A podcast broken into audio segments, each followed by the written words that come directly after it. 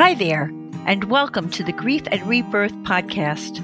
I'm your host, author, and trauma survivor Irene Weinberg, here to encourage you wherever you are in your healing journey.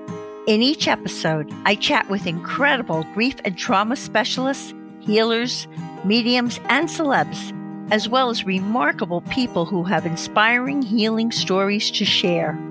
If you're looking for a podcast that's both uplifting and inspiring, you've found it. Let us help you find your joy in life.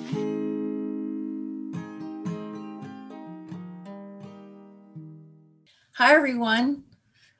It's Irene, and I'm here with a very loving hello for each of you.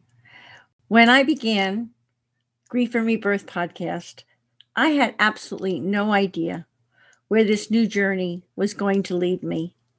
And I'm so both humbled and happy to announce that in just two years, Grief and Rebirth podcast has now passed its 100th interview, and we're closing in on 100,000 people downloading this insights filled, enlightening podcast.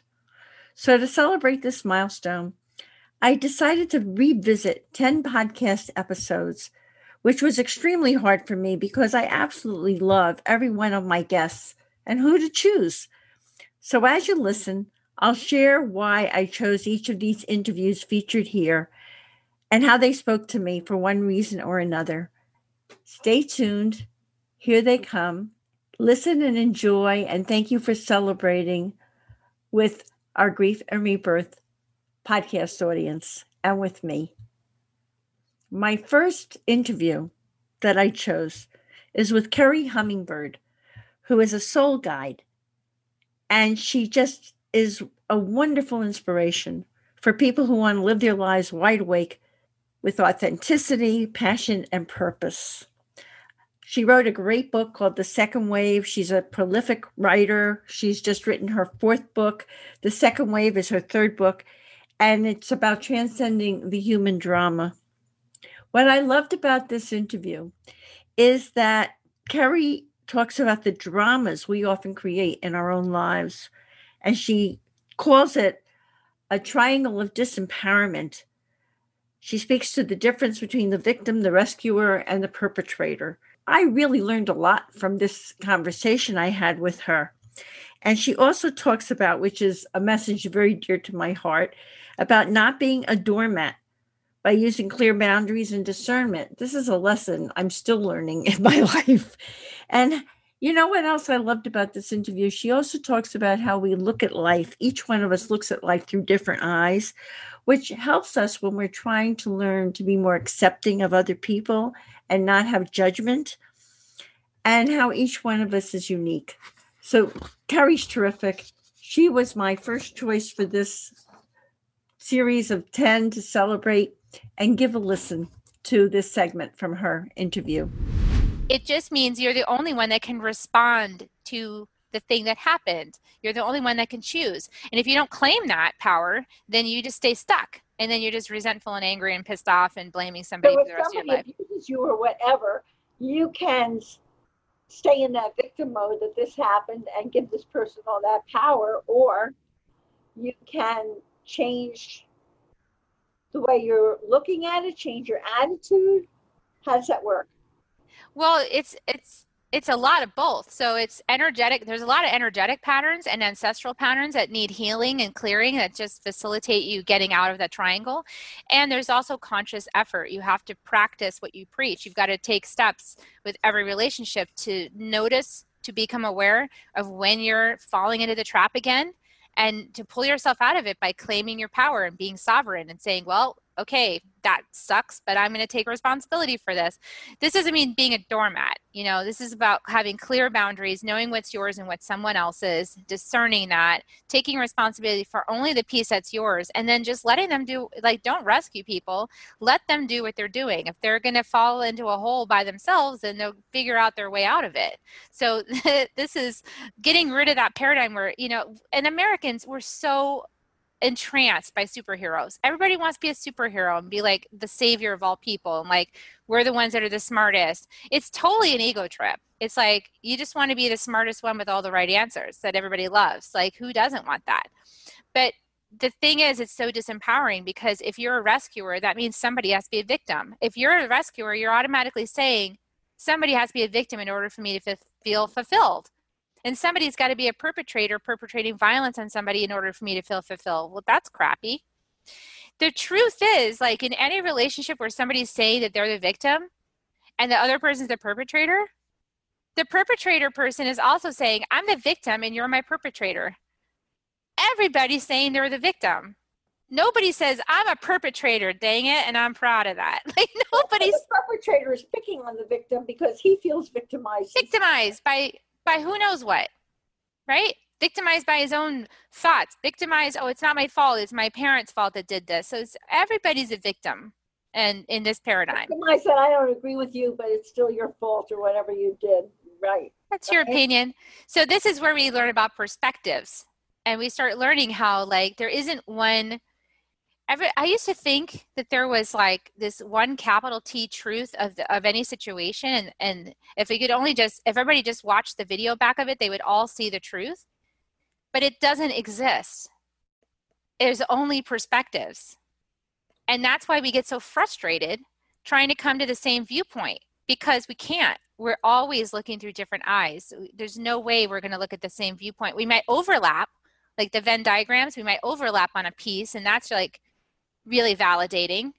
But the rest of it, then we stop we stop feeling aligned because we're like, well, you're not totally like me, so I can't trust you.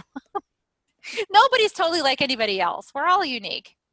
It's about appreciating the uniqueness in each other, and that has to do with accept, acceptance and, and non-judgment, which is another big, huge. No, huge.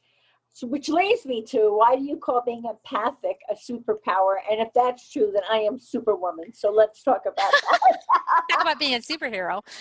Well, you know, empathic, I was always told that I was too sensitive. I have been told the same thing. Too sensitive, too emotional, you know, get a tougher skin, you know, stop crying or being upset mm-hmm. about that. You're just taking yep. it too personally so part of this is true. Like four agreements teaches us don't take it personally. So there is that part. There are you need to have good boundaries to know what's personal and what's not personal. However, like the sensitivity part is actually a beautiful gift. It's a refinement of perception. The second person I chose was Mark Anthony. What is there not to love and like about Mark Anthony? He is a world renowned fourth generation psychic medium who also happens to be an Oxford educated attorney. And he's even argued cases before the Supreme Court, the United States Supreme Court. I thought this was a very pertinent interview to bring forth to all of you because we are, God willing, all of us, hopefully, coming out of this coronavirus pandemic. And in this interview, Mark talked about the lessons that we could learn from going through the experience of the pandemic. So give a listen. Have have you learned any of these lessons? How did it affect you? And I certainly relate to some of the things he said that we will be learning from this pandemic. And the other thing we talked about that was really bothering me and I asked him about was all the people who are dying alone from the pandemic.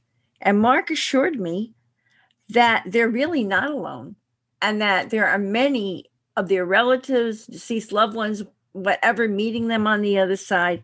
And that even in our normal day to day life, if we happen to die alone or know of people who, for some reason, die alone, they're not alone. It was really comforting to me. And I would like for all of you to be comforted. So please give a good listen to this little vignette from Mark Anthony. Uh, he's done a gallery for Grief and Rebirth podcast. He was just absolutely wonderful and so gracious. And um, I've interviewed him a few times. He's very, very wise. So give a listen, enjoy. But the thing is, those brave Londoners huddled together were people like you and me, Irene. They weren't superheroes. They they weren't trained. You don't get training to learn how to go through something like that and we didn't get training how to go through a pandemic But the thing is, they found the courage, they found the inner strength, and we can too. And so when people say, "Well, I need proof to to to believe in miracles," the fact that you're alive, the fact that every day you draw breath is a miracle. So when you doubt that miracles exist, look in the mirror because you're the miracle. Speaking of miracles, have you got any words of comfort and guidance for people who are losing loved ones to the coronavirus and they cannot be with their loved ones as they're passing? Are they stepping up from the other side and filling in that role to fill that void? The, you know, that is probably one of the most painful things that's happening now because I've got two friends who died recently, and in both cases, their wives couldn't be with them because both of them had some underlying health problems, and because of their inability to breathe, it was suspected that they may have had COVID. Neither one of them did, but their wives were not allowed to be there. And I was talking to actually one of them today. Uh, her name is Jan. She said I couldn't even be there to hold my husband's hand when he was dying. He was in a hospital all by himself, and his family couldn't be there. And then the funeral service doesn't happen. It ended up being a Zoom session uh, like this. This is really hard for people. These rituals of uh, funerals, of wakes, they're very important for people. It's it's a way to get together and, and grieve as a group. It's very therapeutic. To not be able to be with someone that you love so much when they're dying is is really a tragedy. But the words of wisdom I can say is that what we have to realize is that we are not these bodies. We are in these bodies. And I like to tell people to think of your soul as a drop of water. And so when you die, that drop of water leaves your brain and plunges into the eternal sea of the collective consciousness. And as soon as you're out of your body, you revert to an immortal living being because the soul pre existed the body, comes into the body, then lives on afterwards. We know this from quantum physics. Energy is neither created nor destroyed, only transferred from one form to another.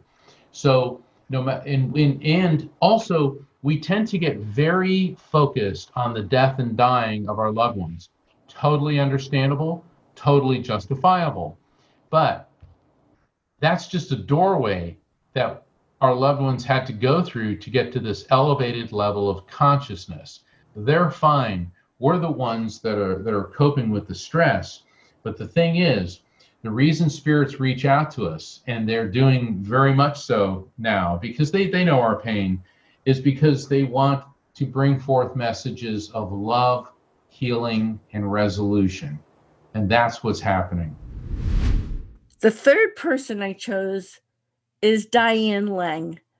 Diane lang and what she does is close to my heart because I just love positive psychology.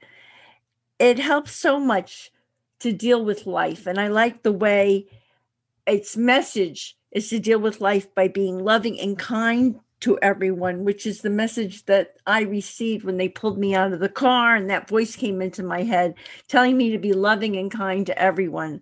So I received that spiritual heavenly directive and Diane teaches people because she's a practicing therapist, a speaker, an educator, a certified positive psychology coach. She's written three books. She teaches, she actively teaches positive psychology in education, parenting, you name it.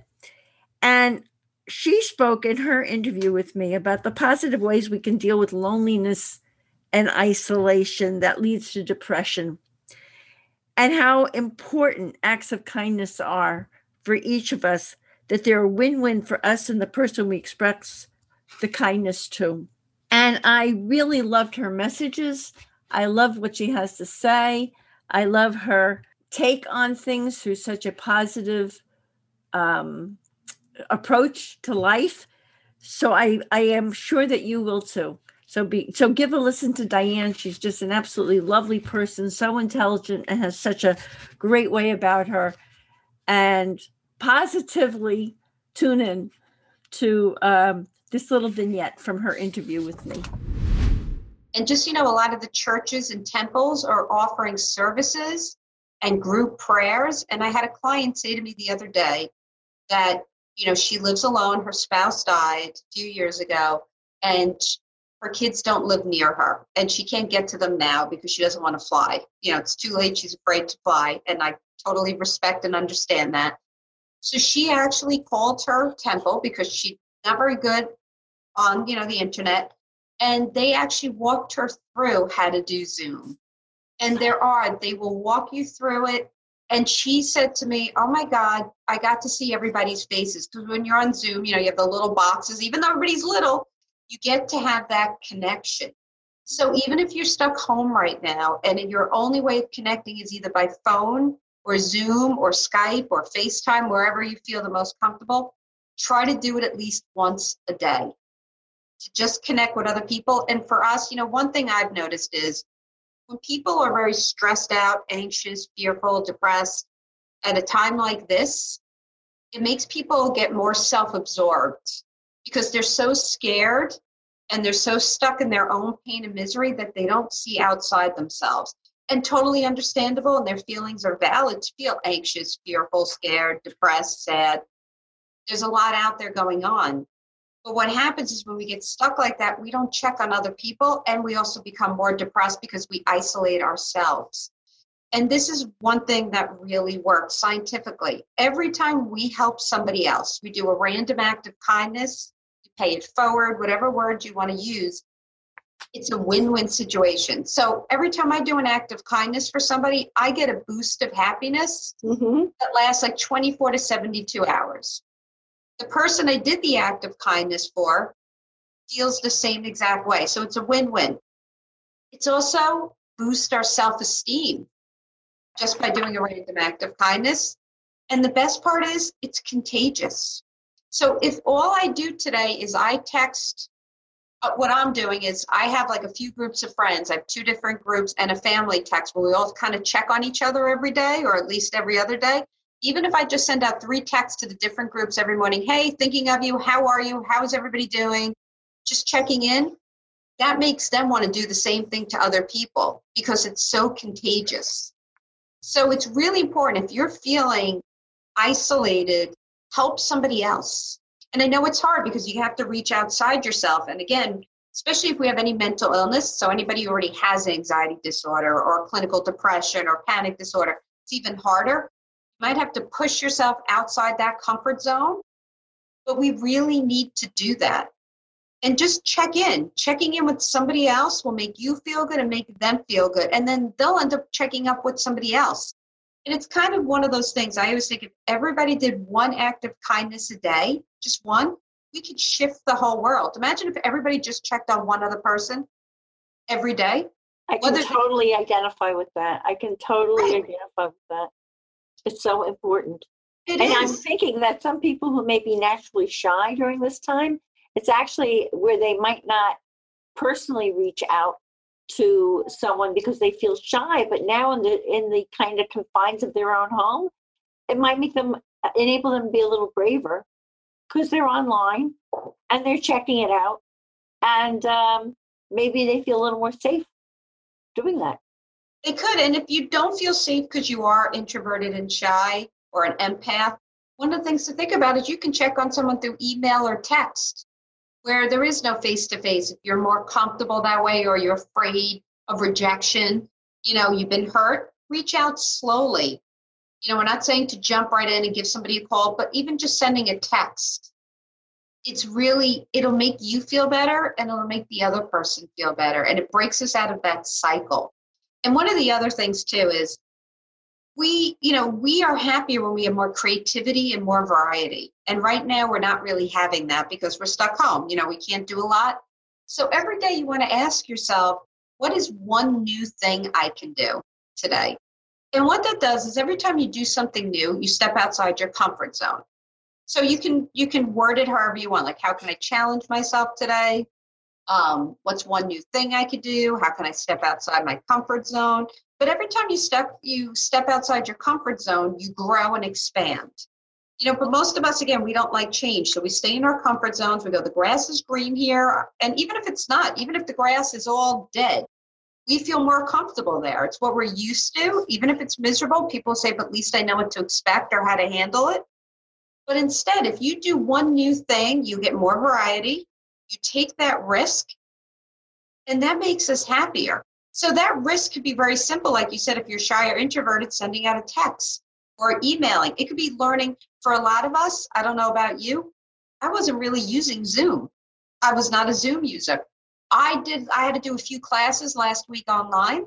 And just doing that, I got at the end of the day, I'm like, yes, I did it. You know, I, I learned Zoom, I got it down, I did it. I felt proud. It might be you're learning PayPal or Venmo or how to do your banking online. Whatever it is, maybe you're learning a new language, you're cooking and you know cook normally, you're trying a new recipe, you tried a new food. It could be that simple. But every time we do something new, it creates the momentum that we're not so afraid of change. And that's so important. And when we're back to normal, where we're seeing each other outside of the houses, there's also a great way if you don't have much of a community to meet a community. It's not a dating website at all. We're not talking about dating. I mean, date, have fun, but this is just to meet people socially. It's called Meetup. And mm-hmm. meetup.com is a great way for people to reach out, especially if you move to a new area and you don't know anybody or, you know, just lost your loved one and you're feeling kind of trapped in, to reach out and try these things. There are groups that are in your area and that you can go, whether it could be at Panera where they're all playing cards or sewing, you know, knitting, or it could be trying a new language, be joining a bike group where they all go biking or hiking. And if you don't see what you want on there, like a book club or something, you can form your own. But it's very safe because you only meet in public. It's not a dating website and there's no pressure. Like I have a client who joined a group because she wanted to do Sunday brunches. That was her thing. She wanted to go do Sunday brunches and nobody wanted to go for whatever the reason. Some people going to church, you know, other people just didn't have the money, whatever it is. So she formed a, a, group online where they all met up once a month at a different restaurant. Some people she became good friends with, some people she's just friends with when they meet up. Other times it's brand new people, but it makes for such interesting conversation, meeting new people. You're taking risks, getting that creativity and variety, and you're getting out there and socializing. The fourth person I chose is an amazing woman, and I chose her because she is able to describe 12 phases of transition that we each will experience when we die, that our loved ones will experience when they die. I find what she teaches and what she, her abilities and her gifts to be absolutely fascinating. Her name is Julie Ryan, and she's so multifaceted. It's amazing. She's a, a successful inventor, an entrepreneur. She's a businesswoman.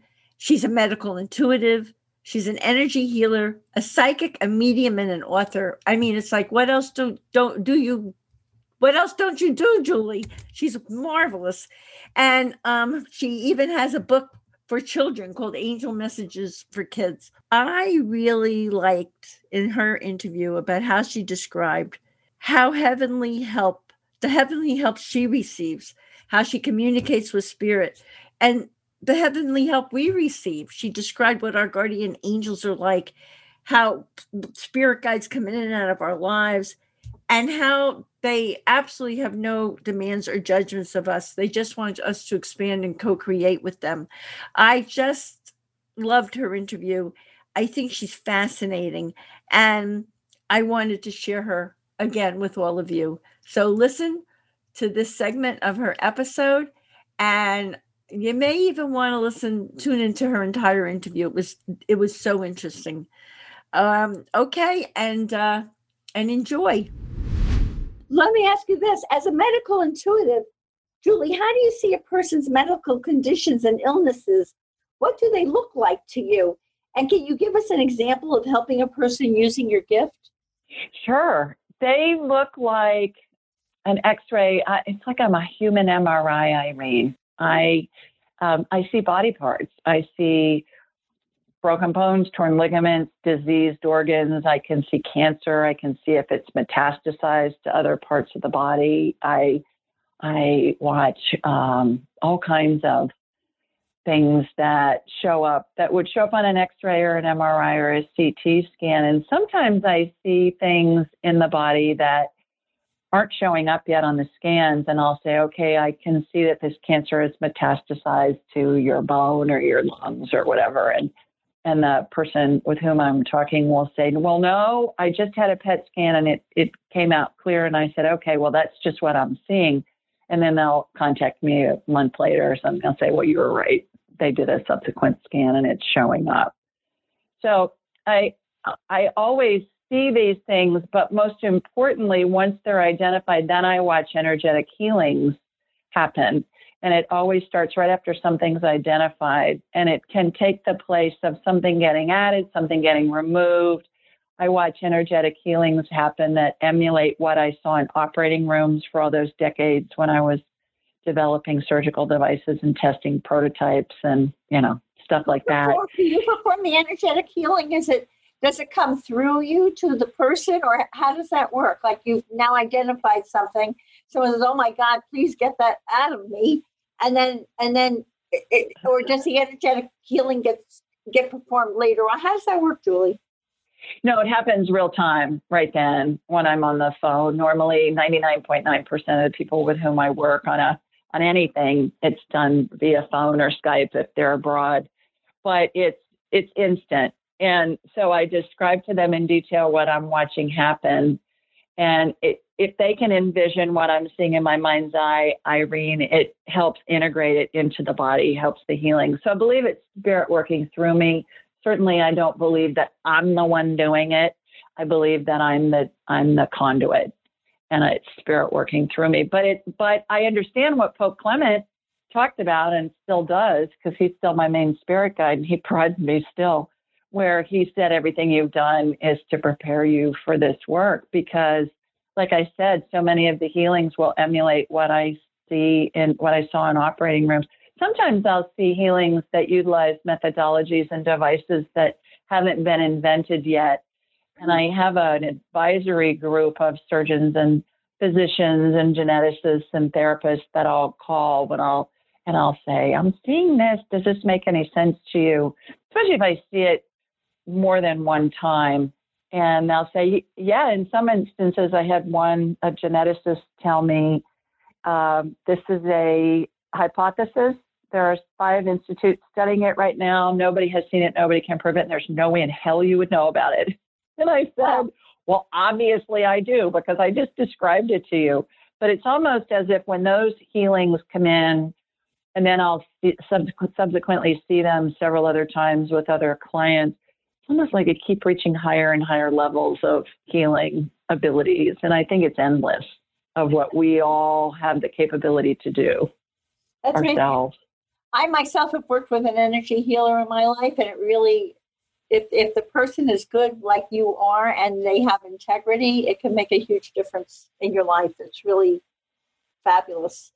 So let me ask you what it's like to see energy fields and facilitate energy healings which you're sort of just talking about. But I mean, mm-hmm. you talk about your spirit guide. So for those who are listening to us who are like, what's a spirit guide? Could you explain a little bit about that and how that works, Julie? And since we're talking about energy healings, I know that you've written a new book um, that touches on that and it's geared towards kids. So there's a lot of pieces to this question, but start and go from yes.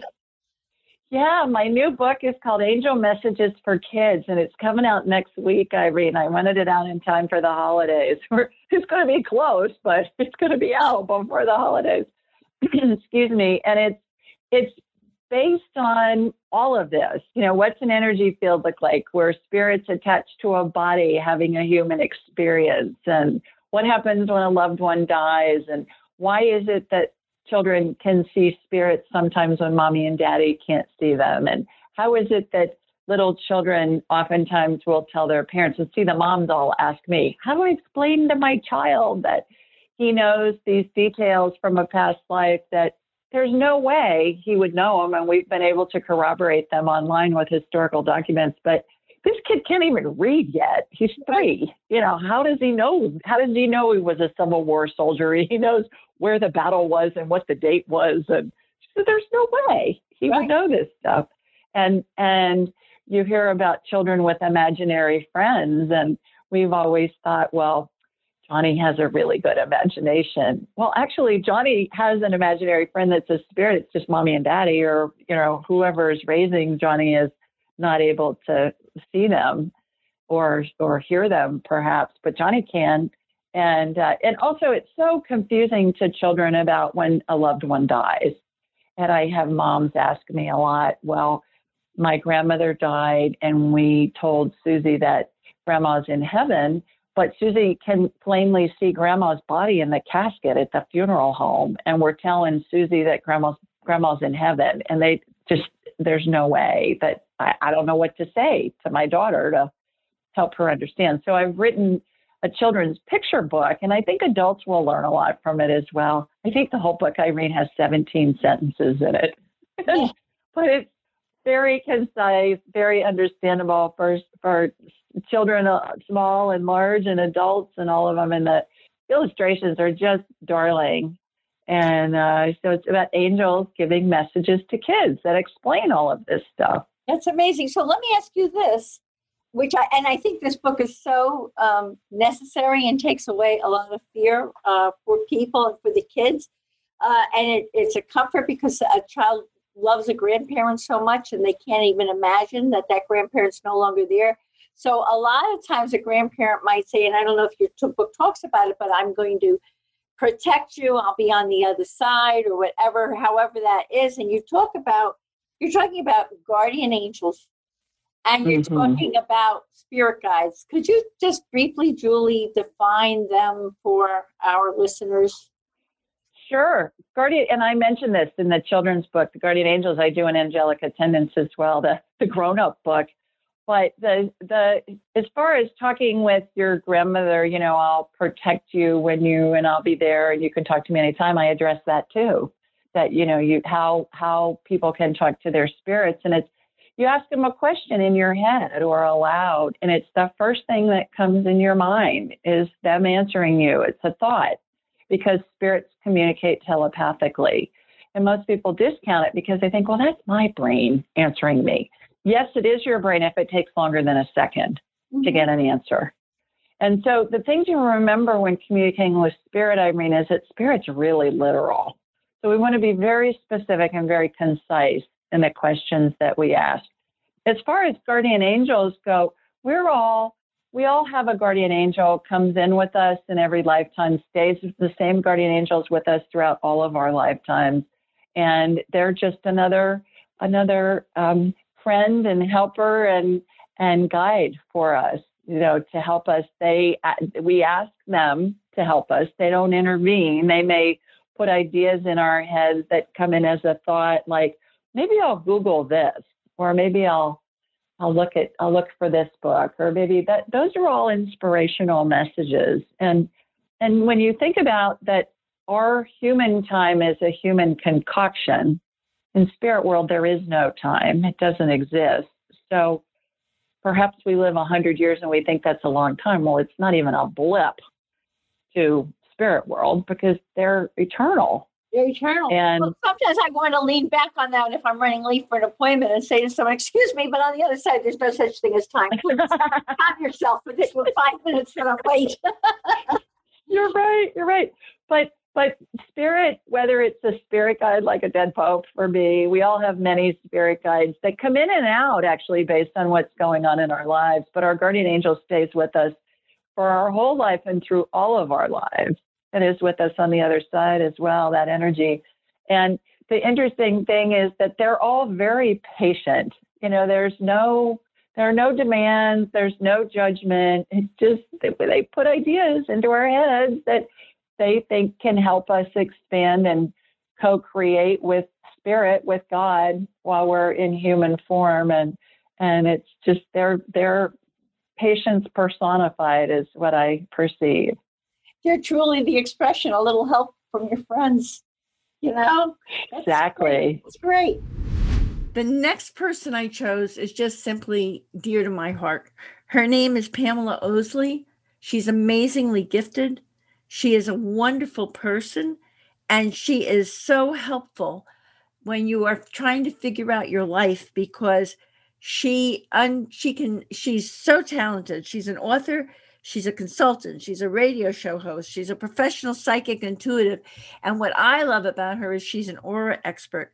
She she really changed my life, Pamela, because in 2004, when I just come out with my book, I had I read her book Life Colors and what she explained about auras was so illuminating to me that I made an appointment with her for a reading and she predicted that I would be helping people eh, from my aura color and what I what I came here to do. She was able to see all of that by the band by my aura color bands that were around me, describe my personality. She knew me better than I knew me and it was amazing how so much of what she told me has come to fruition all those years ago. She's done TEDx talks. She's very intelligent. And what I love about Pam is she has tremendous integrity. Also, by the way, she was awarded the Holistic Transformational Leader of the Year Award by the Global Association of, of Holistic Psychotherapy and Coaching. To say the least, she's highly qualified to uh, help so many people on the planet, including all of us. So, my reading with her was all about my reading, my interview with her was all about how Pamela sees aura colors, how our life colors, which she calls our aura colors, how our life colors show our path and information, which is what she did for me, and what they are, how they can tell us our soul purpose, give us information about our relationships, She's fascinating, and this interview is very enlightening and fascinating. I also want to comment that Pam just recently did an event for Grief and Rebirth podcast, and she actually was able to read auras of different people who attended the event, which was amazing and helpful for them and fascinating. So tune in, listen to Pam, truly enjoy her and learn, and she is just top notch. So uh, that is why I chose Pam. I've encountered people that see the same colors. So the way I what I see is bands of color that go that glow out from people. It's kind of like a light coming off of a light bulb. It's just a very um, soft glow that comes out.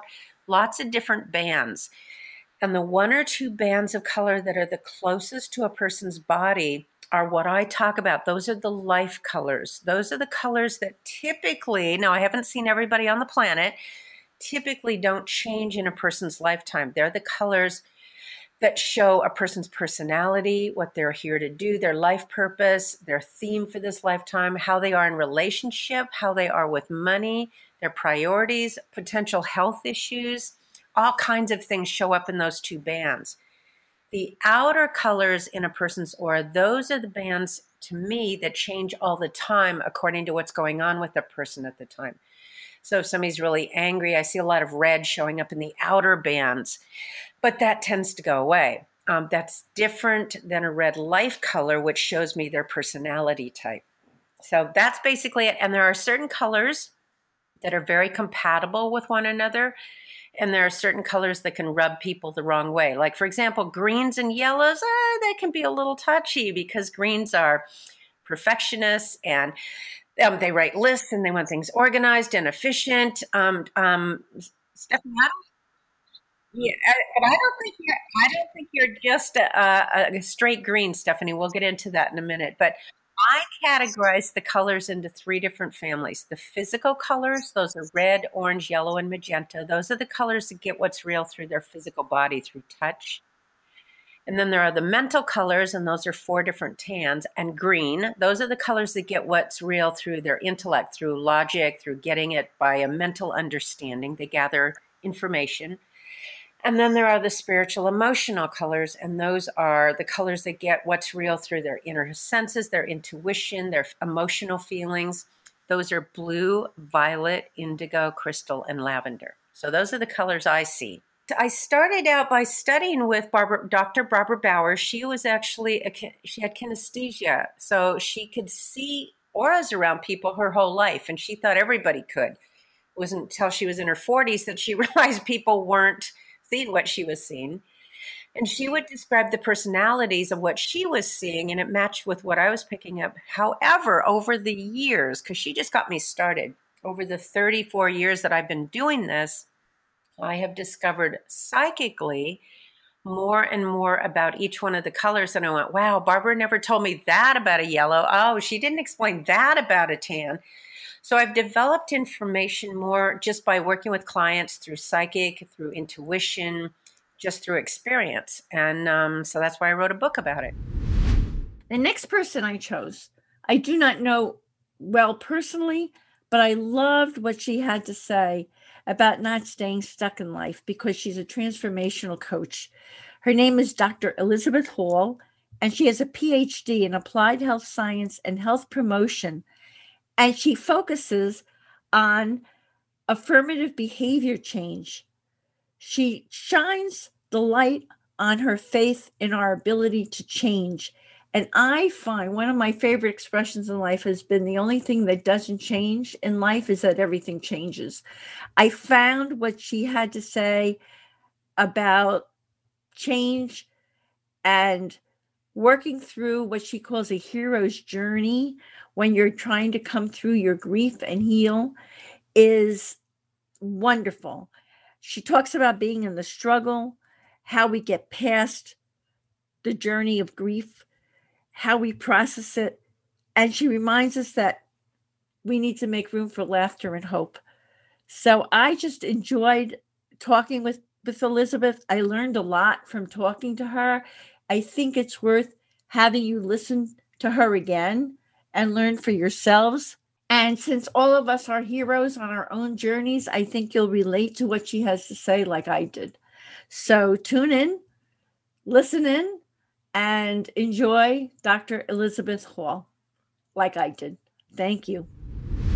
This is your hero's journey. That's, I believe that. And I think that uh, a lot of people don't, you know, there's a famous song about uh, hero that is sung right. about being your own hero. Absolutely, absolutely. And our our hero's journey isn't always about one step at a time in happiness, our hero's journey is like the mythic hero's journey.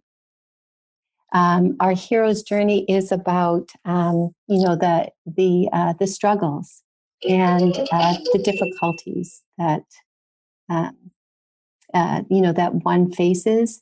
Right. And it's about being in the struggle and the journey when it happens, and um, getting past that. Oh, right. Okay. What um you state that the entity of heart wrenching, knee buckling grief is willful, yet it is with and in and through our grief that we know deep, pure, unconditional, and comforting love. Please enlighten us about this, Elizabeth. Yes, because we we think perhaps that uh, grief is something that we can push off, that we can put a blanket over, that we can decide against, uh, sometimes we think of grief as contagious, as in, oh my goodness, I can't be with that person who's in grief because I might catch some of that. Grief is willful, grief will find us, and grief will uh, be part of us. And it is um, the beauty of recognizing that grief is who we are when we're going through it. It is heartfelt, it's knee buckling, it's heart wrenching, and it is part of us. We, um, if we process it and we feel it, it will help us to move with it instead of against it. I think if a lot of people are afraid of the feelings um, mm-hmm. that they that come up, and so someone like you is able to help them to cope with those feelings and figure things out and move on. Yes, right? because yes, because in in the grief, in the in the as you um, as you so beautifully put it, the swamps of suffering, we we are there, and yet we don't necessarily stay there 100% of the time. Even when we recognize ourselves in the swamp of suffering, which no one is immune from, we recognize that there is also room for laughter and love and hope and endurance. Now, my next person who I chose, her name is Isabella Johnson. What a wonderful human being is Isabella, and so, so very gifted. She has a huge, huge following. And her specialty is she's a psychic medium, and her specialty is getting information about your soul and your soul purpose in life. She also is an expert in knowing how past trauma manifests as illness or disease in our bodies. And I chose her interview be- because of her focus on the soul. Who doesn't want to know more about her, his or her soul, how we come here with a sole purpose? And I love that she said that everyone thinks they come here and their sole purpose is supposed to be to make them famous. And this is not true. We all come here with different soul purposes, and sometimes it can just be to learn to be loving and kind. I also liked what Isabella said about that when a person transitions, they finished the work that their soul came here to do, which often doesn't make sense to us here on the physical plane as we're missing them and crying for them. But that was very interesting to learn. And of course, we have soul groups and we learn lessons from them. She also talked about how our souls on the other side feel our emotions. This was a fascinating interview. So I decided that I would, in celebration of 100 interviews and who am I going to choose, I decided to choose Isabella because so much of what I talk about on, on what the interviews on grief and rebirth and what I talk about is our knowledge that we have souls and that we do go on and I think it's a fascinating subject. So listen in to Isabella. She's absolutely delightful, and um, I can't speak highly enough of her. Isabella, where in each person is the soul located, and what does it mean to be able to read someone's soul? And then I have a follow up for that. And is our soul purpose chosen when we plan our next lifetime? Can you give us both some large and small examples of what could be a person's true soul purpose? I mean, there are people listening to this who don't know they have a soul, perhaps, and don't know they have a soul purpose. Right. Well, if we're here, if you have a body, you have a soul. Um, for myself, when I see people uh, here in the physical that actually are here physically, uh, I, I don't see facial features with them. That that's something that I've just never been. I can't describe what you look like. I, I really am not very sure what I look like to me, when I say I see your soul, I see, I guess, the, perhaps the aura or the energy that we each emanate. Um, and then instantly, it's if it's downloaded, why you were here, what what lessons you've chosen to learn here, what's the purpose of you being here, where is that, where is the soul? I, I think it's it surrounds us. It is the highest part of ourself, and and each one of us carry that around with them. There are some souls that that are a little more dim than others, and I think we all encounter that some parts of our life. We might be grieving, we might have had a loss, we we might just need a lifetime where we need struggles or need to know what depression or, or mental illness or addiction feels like. Um, but but we can connect. We each have a soul, and a higher soul, our higher self, is, is I think in spirit always, and a part of that comes down to experience the physical life.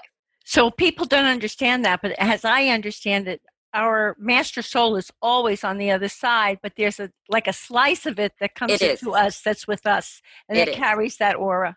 Thank you, Irene. That's much better than I, I explained it, but absolutely, that's, that's how I understand it. Ab- absolutely correct. Now, someone could come into this lifetime with a sole purpose just to learn how to love, or someone else could come into this lifetime with a sole purpose that they're going to accomplish something amazing in this lifetime. They're coming for that. And it could be from my understanding correct? Absolutely. And we i think today with media the way that it is and television being so so important in everyone's life everyone thinks their purpose or the, their sole purpose needs to be grand or or famous or infamous even. Some of the you know and we feel as if we failed if, if we haven't achieved these certain goals no oftentimes your, your purpose is really just to learn how to love or to love others to be, take care of others to for kindness. Some people need to learn how to be teachers or, or, embrace that part of themselves. And and we will often have numerous purposes or, or soul reasons our soul came to be here during a lifetime. I one of my purposes is a mother but it's not my only purpose. One of my purposes is a wife but that's not my only purpose. We each come in with many lessons that we want to experience. And and even if we feel here that someone passed early. This is a question i get asked so very often when someone loses a child or or someone before they think it's time. Did they really get to complete everything? Well it, it, there's two things i think we can't change our birth and then when we transition. And when you transition you've completed every single thing your soul came here to do. And that awareness is there the second the soul crosses. So, uh, so a person can manifest, and they can manifest, and they're only going to their. They just want to experience being born or something. That's their sole purpose. That's their. and then they leave, like whenever you know, could leave very quickly. But it could be that could be it could be something that's simple. And that and they let's plan. say that happened. Correct. Let's say that happened, and that that's that was their sole purpose. But perhaps it was also the sole purpose of the mother who carried that child for only a short amount of time to learn love, to learn compassion, to learn forgiveness, to to learn how to work out difficulties in a relationship. There are a myriad of reasons why a soul would choose Wow. to come in, and the lessons are rarely, if ever, only for them alone. My decisions and choices and lessons will affect everyone in my circumference, every person that's in my soul group. So I need to make sure that that I'm always doing my best so that others get the best part of me as well too. I can totally understand that and how helpful what you do because someone who loses a child, for instance, is like crying, hysterical, all upset. Then suddenly they talk to you and they get like a, so much of a higher perspective. It must be very comforting for them. and and we everyone in spirit their vibration is very high they cannot it, it's very difficult for them to come down now they do experience and are aware of our emotions when we're grieving they acknowledge that they acknowledge the pain the anger the depression that comes along with this sometimes as well too. They feel that and they know what that's going to be like for us but their energy and their vibration is so high they can just have an awareness of it. They don't actually experience that kind of grief and pain.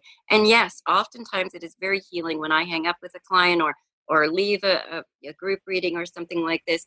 Everyone feels a lightness and and there is just a feeling of we know there is more. We've we've spoken with our loved one. We've had that conversation and sometimes that lasts for a lifetime and sometimes it lasts several months and and either one are okay Whatever it is, whatever Right. it is meant It to be, and how you It- choose to, right what you choose to do with it. The next person I chose gave me a hoot. I just thought she was delightful. She's charming, she's exhilarating, she's fun, and she's a bit irreverent. And she's marvelous. And her name is Corrine Lafont. Corrine is from Trinidad and Tobago. And she talks about the women in toxic relationships and the seasons of relationships and letting go and the signs of a toxic relationship. Wow, did that speak to me? Because I've been learning to detach from toxic relationships in my life. It's not easy, but a lot of times it's very necessary. So I chose her interview because she talks about these toxic relationships. Also, close to my heart, which is in sync with the mission of Grief and Rebirth. Corrine talks about how important it is to work through your childhood wounds and heal, and how people in your life come and go depending on the seasons of your life journey as you evolve. This is a really important message for each of us. And this is why I chose Corrine. I thought that it's always important to remind ourselves to have self love and not allow toxic relationships to to bully us in our lives. How to separate out from them. How to use discernment in our relationships. So with all of that she's just delightful. Tune in to um, a segment of my interview with Corrine and enjoy. Listen and enjoy no matter what. No matter what. That's hard sometimes. I know, I know, but it's for you. Why should it be hard for you? Why should it be hard for your own benefit? I don't understand that. Do you? And I'm not saying it in, in, in a sense that you mash people toes or you do it. Once it's not impacting other people, why why you can't do you? And why would it why doing you would impact somebody else in the first place? I don't understand that. How what I'm doing for me is impacting you. I, I, I don't see the direct relationship anyway because what you are doing is not affecting me. So then how can it be the reverse? What I'm doing, how could it affect you? You are allowing it to affect you. I remember I was talking to a guy and I reached out to him. I can't even remember what it is I was telling him right now because I deleted him. And, and I'm telling him something, and suddenly he's coming. His response was, it was like, it's, it's affecting him. I'm like, hold on, hold on. Wheel and come again. Rewind. How, how does this have to do with you? I am telling you something about me, and then you're telling me you are upset and, and chastising me. I just said, you know what? You need to go. You need to go. I, I, I, call that detaching from toxic people with love. It's like I call it, you know, you're not meant for me, but I don't wish you ill. No, no, no, no, no ill at all. I detach with you from you with love. Yeah, you just need to go. You're not meant to be in my space, and that's good. It might be good for somebody else, but just not for me. That's right. just what it is. That's just what it is. So, you know, even if you have to, you know, walk away from your children or let your children go or whatever, it's temporary. Always remember everything is temporary. It's temporary. That's a major tip I want to let people know. It's temporary, and temporary doesn't have a timeline. Temporary could be a day, an hour, a month, five years, 10 years, 15. It's temporary. It's temporary. Well, the, and, the truth is, every the only thing in life that doesn't change is that everything changes. Well, all right. There you go. There you go. And, you know, fast forward to where I am now, I mean, there have been some challenging times because it will never be without challenging times. Um, I went through what you would call sort of like convulsions when I realized I wasn't with my kids, my, my especially my, my baby, my youngest son, you know, being away from him, I only may see him once a year. You know, it's a number of things. I mean, I can't tell the full story here, you know, because we don't have the time. But right. I go through, I went through a lot of physical pain, mental anguish. And when I realized what it was doing to me, every day I'm bawling, crying all day, all night, can't focus, can't function. You know, all of these things is like debilitating, paralyzing. You know, mm-hmm. you, you can't function. You you you're out of sorts. You you can't socially interact. You don't want to go out. You know, nothing. You're just there. You go through a depressive state. You're like, no, no. There comes a point when you know it's like spirit will say to you, hello, please, slap, slap. Wake up. You can't keep doing this to yourself. If you trust in me, if you believe in me, if you have faith in me, you're going to get through this. And you suddenly say, hello, this, I need to wake up. I need to to get myself together. What am I doing? I'm I'm I'm actually giving in to what these toxic people or your toxic spouse is doing. You're actually giving them more power by by by being in that state. I know it's hard.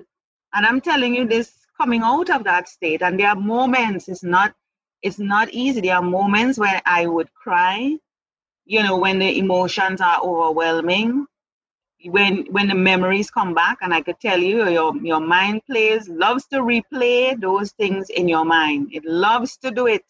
That broken record replaying because it wants to make you feel guilty again. And you have to stop that record. You have to change that to a CD or or MP3 or you know that broken record. Change it, change the tune, change the thoughts, reset and rewire. Yeah? Is that why you're now a self worth coach? Because you speak to women who are going through these things and you're talking to women in toxic relationships to give them that support that many that's of them right. may need? That's right. And that's why I decided I needed to write that book. You know, I deserve better. Because you do. I think women are are not you know, they don't have the self worth. They're coming from a needy place, codependency, because I realize that I, I am codependent, or I was, or still am, because it doesn't really leave you, but you just have to manage it. And then coming back home, I, I looked at my whole family environment and I realized it started it for me from a child, from a narcissistic home. Well, you, you know, often say that working on self love and inner healing of childhood wounds is super critical. It is. You have to go back. You have to go back. And it's going to be painful. You have to go back even if you don't want to, it will send you back.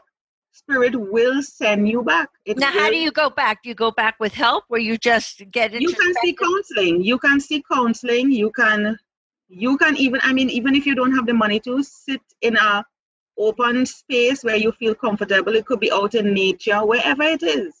Meditate, whatever it is, talk to someone who will be willing to listen and not judge, which is why you have to be so careful who, who you're talking mm-hmm. to. You don't need somebody to judge you this is why I, I believe in just talking to source the answers will come to you without you know because source god jesus will not will not condemn you he will not judge you but sometimes i think people's minds are so paralyzed or rattled from what's going on that i think having a trusted person mm-hmm. to speak with and mm-hmm. share with yes. helps them a lot to um, focus and to get courage yeah, and what just came to me when you were saying that is that let's say I were to come to you and say, okay, Irene is my friend. You will serve my purpose or what I need at this particular point.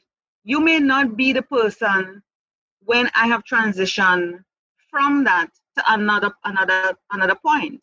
It might be Sandra at another point. So it's not to mm-hmm. say I don't need Irene, you know, or I, I was talking to Irene, you know, Irene may say, I was the one she came to and I was there for her in the beginning. Now she's suddenly talking to Sandra. No, you were there for me when I needed you for this particular thing. I am at a different phase now because you're, you're supposed to be evolving. Mm-hmm. So the person who you have in your life now may not be the person. Just like just like when they talk about season, everybody's in your life for a season. Mm-hmm. So Irene will be in my life for this particular season. I might need Sandra at another season. I might need John at another season. So you have to understand that as you go through this phase, this journey, there will be people that will come and go, just like the elevator. They jump off at a particular floor, who come on at a particular floor, who stays with you throughout the journey. It doesn't matter. The ninth person I chose is Suzanne Giesemann. Suzanne Giesemann is used to be like in the Navy, living a very staid life, very respected. She was an assistant to a chief of staff. She's amazing. And she had a spiritual awakening when her stepdaughter passed, and she decided to pursue her spiritual, the spiritual journey. And wow, is she a highly respected, highly respected mystic, metaphysical teacher and medium. And she shares what I love about her is she shares a way of living in life called the awakened way, which is a path to knowing who you are and why you're here. I find that to be so important. And she speaks to all of us through she's she's only written 13 books. I mean, she's pretty prolific. She has classes, she has workshops, she has a radio show, and she even has a Messages of Hope documentary. She provides stunning evidence of life after death. In this segment that I chose, Suzanne talked about different heavenly beings who help us, what their job descriptions are, how she tunes in to their different personalities and power she how she hears them. She talks about how we all have spirit guides. Some of them are assigned to us for life some of them change. It is really interesting and fascinating and it deserves a review if you've heard her interview you'll enjoy hearing this segment again if you haven't you may want to hear the whole interview after you've heard this segment she is very, very wonderful. And that is why I decided to feature her in our celebration. So you communicate. You're so gifted. You communicate with spirit beings, including the souls of loved ones, spirit guides, angels, and masters in the spirit realm. How do these beings appear to you when you connect? And what would you call the job description of spirit guides, angels, and masters in the spirit realms? Job description. I like that. This is the funny thing. I just last month said to my guides, What? I'm like a handicapped medium here because I don't see any of you. And they said that that is by design because the greatest way to know those across the veil is to know them through sensing them. They said that across the veil, they don't appear as different forms. They know each other by their light, by their energy, their vibration, and they want me to learn to do the same. So I had to really hone my sensing ability and I feel their personality. I feel the difference in the uniqueness in every being. I feel their power, which lets me know if they're at one level of being or the really higher masters. And I really hear them clearly if they're good communicators. And I just know certain things. So it's funny they uh, they said what many of you call a handicap is not a handicap. It leads to stronger abilities in other areas. So the job description is for them to help us know that we are all unique expressions of one mind, one light, one source, that even though they may have a higher vibration, each of us is simply unique and equally loved. And they're here to help us learn to shine our inner light, to help us on our path, to help us know who we are, and just to help us know we are here to love each other fully. And they sure do love us. Oh my goodness. Do our spirit guides, we each have spirit guides.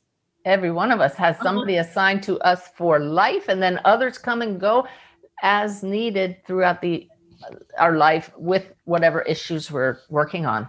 So we get thoughts and all that can could probably come from our spirit guides. Oh, oh, so many of our thoughts are not our own, but we think they are. I think they are. And angels, now, how, do they come through to us like that also, or they have a different way of? Uh, they have a. I mean, what is? They help people universally. We don't Yes. all have an assigned angel or anything like that. That's right. And it, whatever your belief and understanding of an angel is, they will come to you in that way. So many people who believe that angels are always going to have wings or light around their head will, by grace, if it's needed, have an experience of seeing something like that. Or you may see it in your mind's eye. I didn't necessarily have that vision, but I know that I am dealing with those at the angelic realm at certain times. It's just a different power, a different uh, vibration that's noticeable.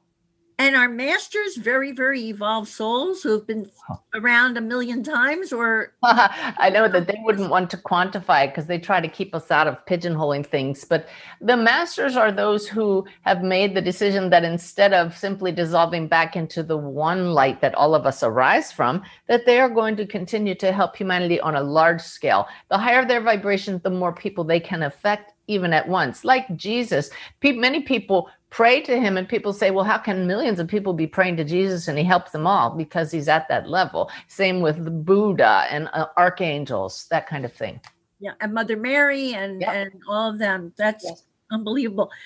That's great. So you are the author of 13 books. I mean, I would call you a high achiever. i would call me busy driven yeah And last but certainly never least, I chose Yvonne Heath. I loved my interview with Yvonne because of how she brings death out of the closet. She has an incredibly inspiring and wise book called Love Your Life to Death. And it talks about navigating life for others in our lives and for ourselves to our final passages. And she has observed a lot about how people, some people die terrible deaths and some people die beautiful deaths. And she talks about the difference. And a lot of it has to do with how you've lived your life until you get to your death. It's fascinating. And the other thing that she talked about that really resonated with me, and I bet it's going to resonate with you, is that there is a beauty in aging, that you can leave a legacy of love. And why she, Yvonne, does not fear her death. I was, I loved this interview. It was so informative, it was so helpful, and it was so filled with compassion and wisdom. So I thought this was a perfect interview to choose as my 10th celebration of grief and rebirth podcast, Finding the Joy in Life. Thank you all for tuning in on social media, getting on my website, ireneweinberg.com, and joining me in this love filled journey to help create a healing community so that all of us can have better lives and live together in peace and happiness and with joy. And with joy, from my heart to yours, enjoy. And as I always like to say, to be continued. Bye for now.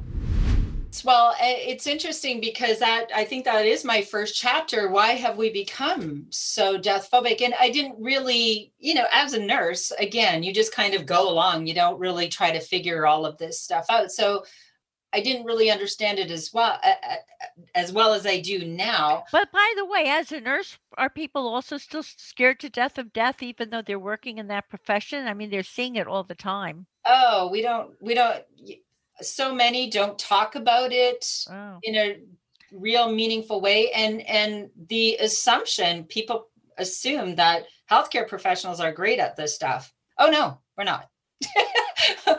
we avoid it as well. Or it's like well let's get the palliative care team in or let's get the hospice team in. And you know that's all they are wonderful but they can't be everywhere all the time and there's patients everywhere dealing with this stuff. So so you know we really need a reframing of all of this. Um, but it, see it really isn't our fault because it's it's something that has happened slowly over time. I mean you think back in the day the doctor came over his little brief you know his little medicine bag and and he tried to fix and and did his very best and that was it. And that person probably most likely died at home with minimal intervention. And then they you took care of the body and laid out in the parlor. And like the whole family was a part of this experience. And we also lived with all multi-generationally right? So we witnessed the aging process we we witnessed and and and these days as technology took over took over now we can I mean, we can fix anyone. You can go to the intensive care, you can be on machines. And so we believe that we can cure anything. And we also have all of these anti aging campaigns and, oh, you know, fight aging. And, you know, I'm just going to stop right there and say there is beauty and gloriousness in every decade can we just like talk about aging gracefully and fabulously the whole anti-aging is the, i definitely have that as a question for you because that is really uh imaging image it's it's an issue that touches everybody Yes. And oh, don't ask, it's rude to ask someone how old they are. You know what? I'm going to be 56 in February, and I am so delighted to, what a privilege right? What a privilege to live this long. And i i hope i live a whole bunch more decades and i'm going to brag about it along the way. I'm and just yes, like you. Whatever you know I'm just like you. wrinkles whatever i'm all good with it. And and so so we've sort we've slowly sanitized our society right? We don't take care of people who are ill and dying at home. I mean, the hospice movement has certainly helped with that but there's still many people that would prefer to die at home that die in intensive cares.